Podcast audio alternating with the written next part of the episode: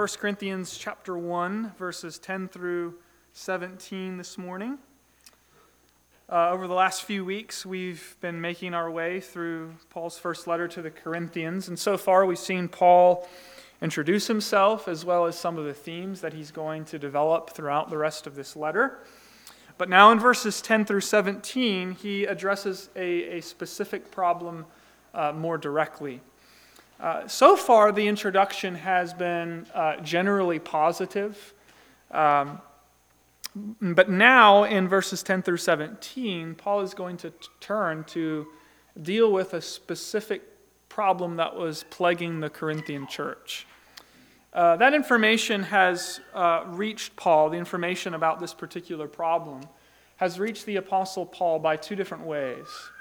Um, eventually, we'll get to 1 Corinthians 7 and see that the Corinthians have actually written a letter to Paul asking him questions about some of the challenges that they're facing, some areas of confusion and controversy, and they've asked for Paul's input and Paul's feedback. But another source of, of information uh, you'll notice is in 1 Corinthians 1, verse 11. Uh, some of Chloe's people, presumably members of the Corinthian uh, church have been with Paul and have been eyewitnesses to some of the problems in Corinth. And so Paul is responding here not just to their letter, but to firsthand accounts of issues in Corinth. And so just imagine with me for, for a moment um, Paul's letter finally arrives in Corinth. And, and here you are on this day, the, the letter has come and uh, perhaps one of the elders of the Corinthian church stands up and says to the gathered congregation, Okay, we've received this letter from the Apostle Paul, and I'm now going to read it to you. And it opens up Paul called to be an apostle uh, of Jesus Christ and our brother Sosthenes. And everybody's thinking, Great, praise God, this is tremendous. We're finally going to get some answers to our questions. And, and you remember Sosthenes. Uh, once a ruler of the synagogue in Corinth, and he has been marvelously converted. Praise God. It's all very encouraging. And then Paul even goes on in verses 4 through 9 to offer a prayer of thanksgiving to God for his gracious work among the Corinthian believers. But then the elder gets to verse 11 and reads these words It has been reported to me that some of Chloe's people are telling me that there's division among you. And suddenly the tension in the room mounts, doesn't it? And all eyes turn to Chloe's household. And that uh, Chloe and the household, no doubt, have their heads down, looking at their feet, perhaps slouching as low as they can to disappear from gazing eyes. No doubt this was a tense moment in the Corinthian fellowship. But Paul addresses head on the problem before them. And, and isn't, it, isn't it striking and isn't it, I think, worth noting that of, all, of the many problems that the Corinthian church faced, the first issue that Paul wanted to address, what was first on his mind, was the problem of division and disunity in the church of Jesus Christ. That's our theme for today division and disunity in verses 10 through 17. And as we read this passage in just a moment, I want you to be on the lookout for two things in particular. First, Paul's treatment plan, or excuse me, first, Paul's diagnosis, which is the deep problem of division and disunity. And then, secondly, Paul's treatment plan, which comes to us, I think, in the form of a principle that we derive from the rhetorical questions that Paul asks in verse 12 and we'll also see this principle at work in verses 13 through 17 when we look at Paul's own example of the principle applied. Okay, so be on look, the lookout for those two things. But let's go ahead and read God's word together now. 1 Corinthians 1, beginning in verse 10. I appeal to you, brothers, by the name of our Lord Jesus Christ, that all of you agree, and that there be no divisions among you but that you be united in the same mind and the same judgment. For it has been reported to me by Chloe's people that there is quarreling among you, my brothers. What I mean is that each of you says, I follow Paul, or I follow Apollos, or I follow Cephas, or I follow Christ. Is Christ divided? Was Paul crucified for you? Or were you baptized in the name of Paul? I thank God that I baptized none of you except Crispus and Gaius, so that no one may say that you were baptized in my name. I did baptize also the household of Stephanas. Beyond that, I do not know whether I baptized anyone else. For Christ did not send me to baptize, but to preach the gospel, and not with words of eloquent wisdom, lest the cross of Christ be emptied of its power. Well, it's true, isn't it, that we live in a deeply divided society. Uh, we, we live in a culture where the, the schisms, the divisions, the rifts seem to be growing deeper, uh, more obvious. There are divisions along all kinds of lines ethical, social, political, economical, racial, education, and so on. And yet, you know, one of the mottos of our country is E pluribus unum, which means out of the many one. It's, it expresses the desire of people's heart, genuine desire for unity. And yet, it seems as though no matter how hard we try in our society, that unity remains an ever elusive goal. And the division in our own time seems to be intensifying, doesn't it?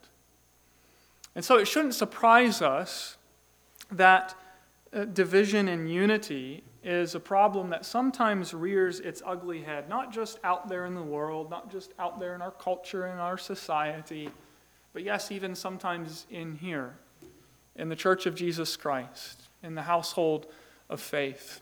And that was certainly the problem in the church of Corinth. You see that very clearly if you look at verses 11 and 12. It's been reported to me by Chloe's people that there's quarreling among you, my brothers. What I mean is that each of you says, I, I follow Paul, or I follow Apollos, or I follow Cephas, or I follow Christ. They are all quarreling about the particular merits of their own parties. A party spirit has taken over the church of Corinth.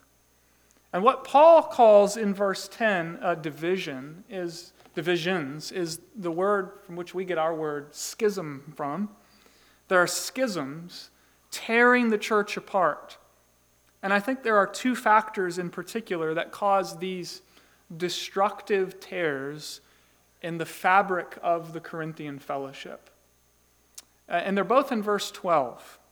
So, first of all, as, as you can see on the surface of verse 12, there is what we'll call the cult of personality the cult of personality. But, but lying behind and, and underneath, and I really think empowering, driving the cult of personality, is what we will call the cult of personal pride. And that's also, I think, seen in verse 12. So the cult of personality and the cult of personal pride, both of them are there in verse 12. But let's think first of all about the cult of personality. So, these four groups are claiming to be, you know, the standard bearers for a particular much loved leader or perhaps an approach to living the Christian life. And so, first of all, there's the Paul party. Now, remember, Paul was the one who planted originally the church of Corinth. And, and these folks claim to be the, the stalwart defenders of the original Pauline vision for the Corinthian congregation, right? We, we are the, we're the Paul people, loyal to the good old days and the good old ways. Um, that's not how Paul would have said it. That's not how Paul would have done things. Things were just so much better when Paul was around. Those are the sorts of things I think you would have found upon this group's lips. But then, in addition to the Paul party, another party arose within the Corinthian church, the Apollos party. Now, according to Acts 18, verse 24, Apollos came from the city of, of Alexandria, and Luke tells us that he was an eloquent man, competent in the scriptures, and fervent in spirit. He, he taught and spoke and preached with, with eloquence. No doubt he was a gifted preacher, someone that people enjoyed listening to. But he also taught accurately the, the things concerning Jesus. And Apollos eventually made his way into the region of Achaia to, to the city of Corinth. And there we're told that he greatly helped those who by grace believed. So he, he powerfully refuted the Jews in public by showing from the scriptures that Jesus was the Christ. And so Apollos was, we know he was a great preacher, a, a gifted debater, apparently, and uh, a, a skilled orator of sorts, a passionate, dynamic, earnest expositor of Holy Scripture. And, and the church of Corinth was richly blessed through his ministry. And so I think it's safe to say that all the members of this party were, if I can put it in our own terms, these were folks who were always downloading Apollos' sermons, um, always retweeting Apollos quotes from his sermons. They were Apollos followers. They liked him, they liked his gifts, they liked his preaching. Apollos was their standard by which they assessed all other preaching and the standard for which, by which they measured how people ought to live the Christian life. Now, Paul actually talks about himself and Apollos and the founding of the Corinthian church in chapter 3. If you flick forward to chapter 3 and take a look at verse 6, uh, you'll see there Paul said, I planted, Apollos watered, and God gave the increase. And so the, the first wave of gospel ministry came through the ministry of the Apostle Paul. And then a second wave of gospel ministry came through the, the ministry of Apollos.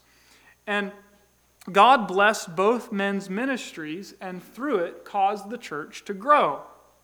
But there were those in the church who, instead of seeing both ministries as the work of God among them, God getting all of the glory for it, were instead looking to Paul or to Apollos and claiming one or the other as the paradigm, um, the, the lens through which to evaluate everyone's work and worship and convictions and style and attitudes and stance. But then there was yet another group that arose in the Corinthian fellowship. Apparently, some various members had, had moved to Corinth who had been influenced not by Paul, not by Apollos, but by Cephas, that is, the Apostle Peter. And uh, for them, Cephas was their, their head guy. He was their celebrity apostle, their celebrity preacher. And then there's this one more group, and I think I've shared this with you in the past, that I actually think this was the worst of the bunch, right? The, the Jesus party. Um, these were the no creeds but Christ kind of guys. these were the folks who, who, who kind of stuck up their nose and looked down on everybody else. You got all these squabbles about Paul and Apollos and Cephas. We're the, we're the Jesus people who get things right. And so there's this growing rift between these different groups appealing to Paul, Apollos, Peter, even Jesus, but, but like, like their brand names uh, attaching their names to these popular names in order to somehow give warrant and significance to their own opinions. But why were they doing all of that? And maybe ask the question as well why do people do that today? And well, that gets us to, I think, the second deeper cause of division. Because behind the cult of personality, lurking beneath the cult of personality is the cult of personal pride. There is one thing that unites all of these four groups, isn't there? I wonder if you noticed it in verse 12. Take a look at verse 12 with me again and look at how Paul puts it. Each of you says, I follow Paul, I follow Apollos, I follow Cephas, I follow Christ. You see what it is they all have in common? Not their favorite leader, but instead their massive egos. They, they seek to enlist their favorite apostle or preacher or individual, attach their names to the names of their chosen great one in order to somehow justify their own opinions, and bring glory to themselves. And I think this kind of thing, it's just, it is so prevalent today, isn't it?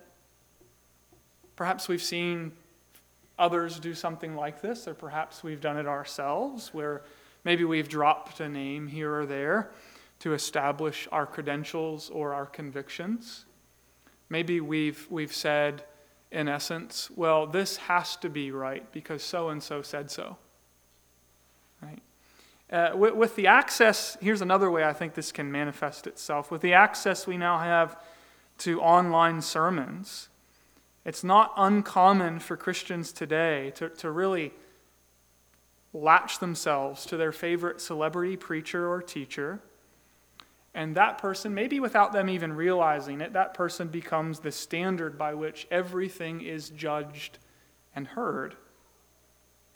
And they might say things like, Well, I don't like the teaching of so and so because they wouldn't say it like that. But what's, you see what's underneath it all? It's, it's ego, right? Uh, it, it's not really about Dr. So and so. It's, it's about me. I follow Paul. I follow Apollos. I follow Cephas. Because behind the cult of personality lurks the cult of personal pride, by which we establish ourselves and our own convictions as the final standard. But then notice verse 10. Uh, not only the depth of the problem of division, but now also the, the, the, heights of the unity to which the Corinthians were called. You see the real dimensions of the challenge before them. Verse 10 I appeal to you, brothers, by the name of our Lord Jesus Christ, that all of you agree and that there be no divisions among you, but that you be united in the same mind and the same judgment. That's a high standard. That word united, it's, it's an interesting one. It's the word that was used of fishermen mending broken nets. It was also used at times to, to describe someone who had uh, a, a bone pulled out of socket and being put back into place.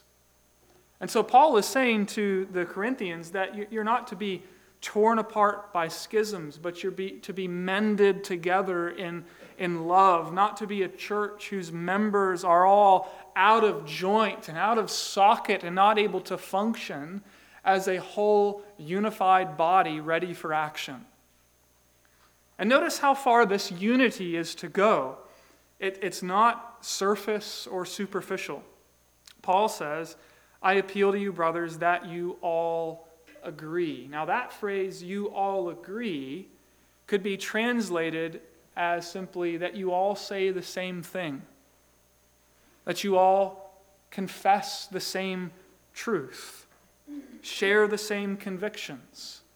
You see, their, their unity is not the product of doctrinal minimalism, where we you know we find the lowest common denominator and, and look the other way on all other questions of truth so that we can just agree to disagree and get along. No, their unity is to be founded on a shared commitment to a confessed body of truth preached among them. And so they're, going, they're being called to speak and confess the same things. But it goes even deeper or higher than that. It's not as though they were to say, well, you know, I guess I'll keep my mouth shut or I'll just line up my words, but I'll just keep my own private judgments. Look at how much further it goes. Unity touches not just on what they say, but on what they think. He wants them to be united in the same mind, in the same judgment. And, and so they were being called here by Paul to discipline their minds and submit even their own private judgments to the authoritative Word of God. And that, my friends, that is a very, very hard, difficult thing to do if we're honest with ourselves. Because it is very easy for us to be shaped by the culture around us, the people around us, the, the upbringing that we had, And it's very easy, on the basis of being shaped by those external forces, to conclude that our convictions are gospel. And that when somebody disagrees with us, well, they must not be really taking the Bible seriously. Um, and so Paul is calling us here to something that's really challenging, really hard for each and every one of us, because he calls the church to submit its thinking and its convictions together to the Word of God rightly understood, not misused, not misapplied, not taken out of context, but properly understood and applied with wisdom. And so this is not a superficial, merely verbal consensus. There's a call to a deep heart, mind, and mouth unity here that Paul is giving to the Corinthians. And so now we see the dimensions of the challenge confronting the Corinthian church. I mean, divisions, after all, uh, fueled by ego, are easy, aren't they? Divisions fueled by ego are easy. But the kind of unity to which Paul is calling us is a standard that takes hard, deliberate, humble work. And it's not something that happens overnight. This is something that we are to aspire to, to work towards, to, to fight for, requiring humility, not assuming that you and the people that you identify with have all the right answers. That is a tough, tough call from the Apostle Paul. And so thankfully, Paul doesn't simply leave us with the diagnosis, right? The problems of cult of personality and the cult of personal pride and just command us, hey, Corinthians, do better. Hey, hey, believers at Trinity Presbyterian Church, do better. That's not the message here. He also comes with a treatment plan with some helpful principles, which I think if we learn to apply them faithfully, will shatter our divisions and maintain our unity in Christ. And so here's the principle in verse 13. Take a look at it with me. Right, they're all boasting about their favorite celebrity preachers and apostles, and look at how Paul responds. Is Christ divided? Was Paul crucified for you? Or were you baptized into the name of Paul? These three rhetorical questions, all of them demanding a negative answer. Uh, no, Christ is not divided. Uh, no, Paul was not crucified for us. No, we were not baptized into the name of Paul. And, and first of all, you see what Paul is trying to do here. He's trying to redirect the Corinthians' gaze off of these celebrity preachers and apostles and off of themselves and fix their gaze once again on the Lord Jesus Christ. Christ is not divided right? As though we could apportion parts of him among ourselves, taking a piece for our own particular party. Maybe it's a strange question to ask, but I'm going to ask it anyway. How many Christs are there? How many Christs are there? Is there a, is there a Christ for the Paul party and the Apollos party and the Cephas party? Maybe, maybe a special Jesus, portion of Jesus for the Christ party? No, there, there, is, there is only one Christ, and therefore, this is the logic here. Therefore, his spiritual body must also be one. Christ is one, so those who follow him must also be one. And Paul wasn't crucified for us.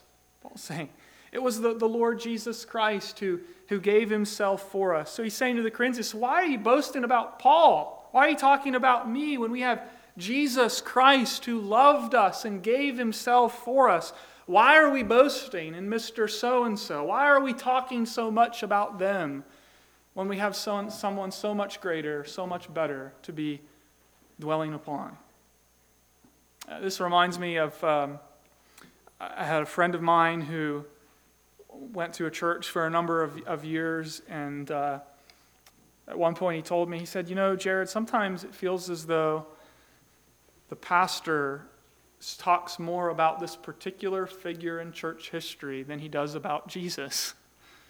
I'm keeping the things anonymous because we don't need to know identities here. And I thought, man, that seems like an exaggeration. And then I actually listened to one of the sermons and I thought, well, if this is indicative of how most sermons sound, then yeah, there's a, there's a lot about this particular figure in church history that kind of overshadows the glories of our Lord Jesus Christ. And Paul's raising this question why, why are we so fixated on these mere men when we have Jesus Christ before us? And we weren't baptized into Paul's name. So, so what in the world are you doing boasting in Paul's name? When your baptism, you remember your baptism is a sign and seal, not that you were baptized into the name of Paul, but that you were planted into union with Jesus Christ. So that Jesus is everything to you. I mean, what is Paul? That's his argument here. And so he's trying to get the Corinthians to ask themselves the question why boast in men when you have Jesus Christ? it, it is a misplaced faith to focus on the leaders Jesus uses instead of Jesus who uses the leaders. And so here's the principle that we need to apply, dear friends. I wonder if you see it. Prideful boasting in the parties and, and divisions that we create will always shrivel and die when our great singular boast is Jesus Christ and Him crucified.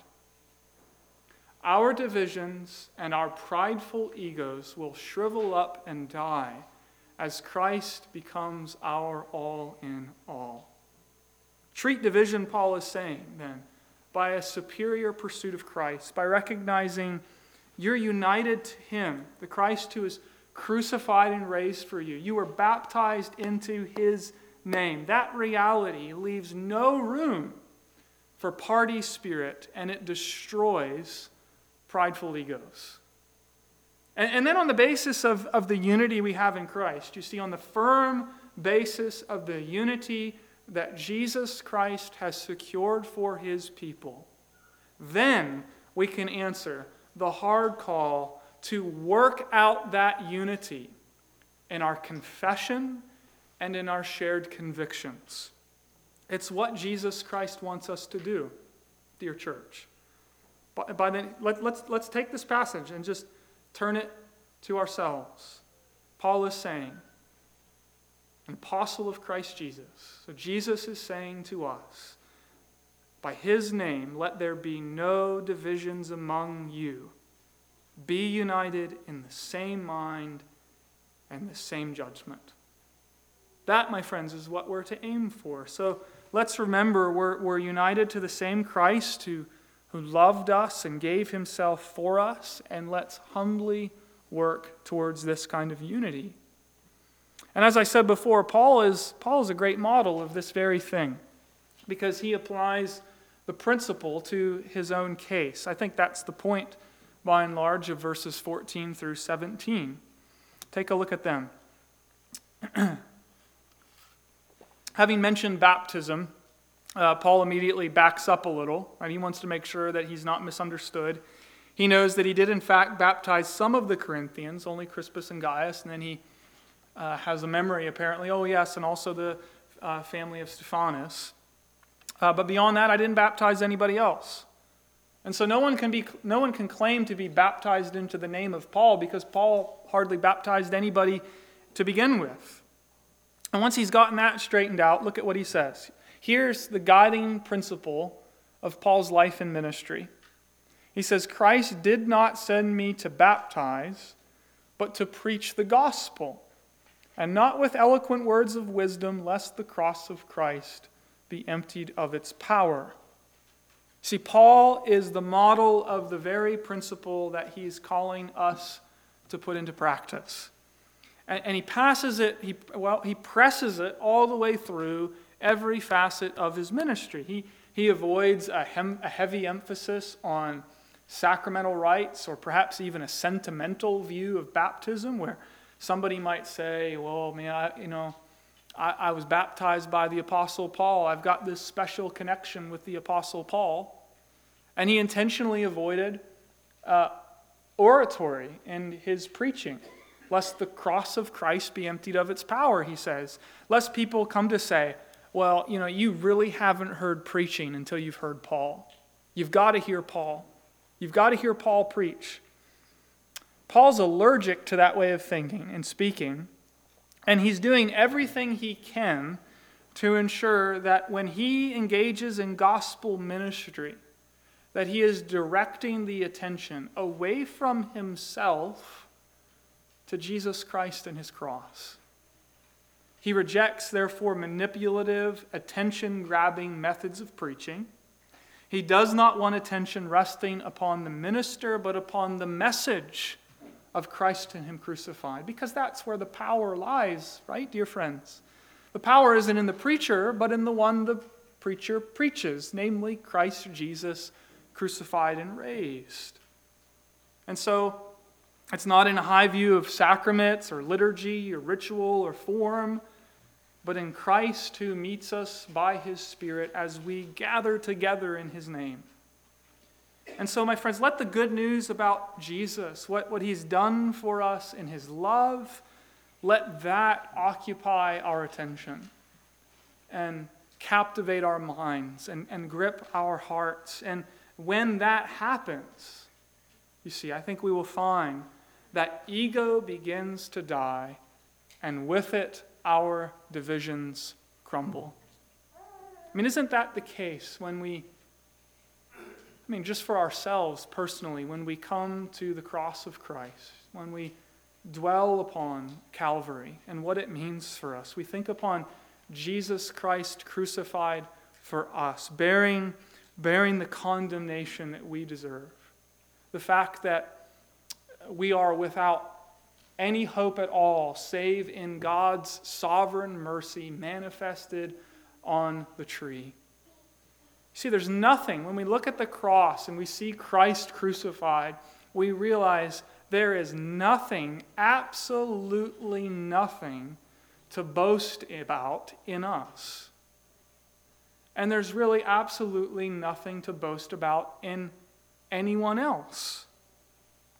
Because at the cross, we see God's love poured out for us. And, and because of what Jesus Christ did, we are saved. He has done it all.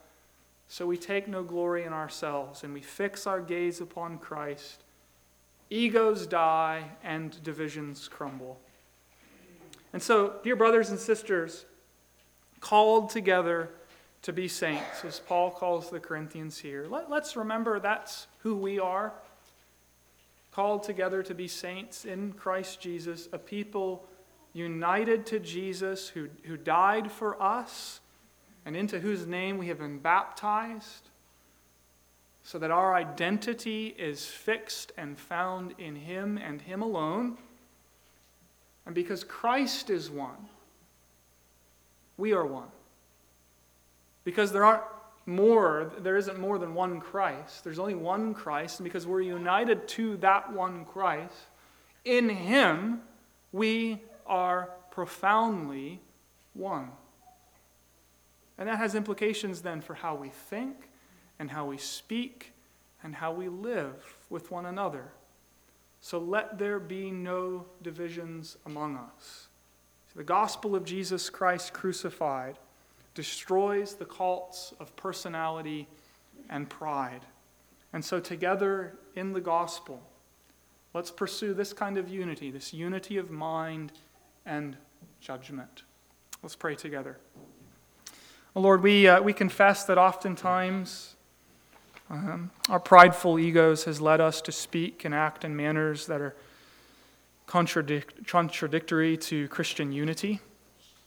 And we pray that you would forgive us and this morning fix our eyes afresh upon Jesus Christ and Him crucified, and there put to death our egos and our sinful divisions. And remind us again afresh today that as we are united to Christ, we are also profoundly united to one another. And help us to work that out as a congregation in what we confess and our own convictions. We pray these things in Jesus' name. Amen.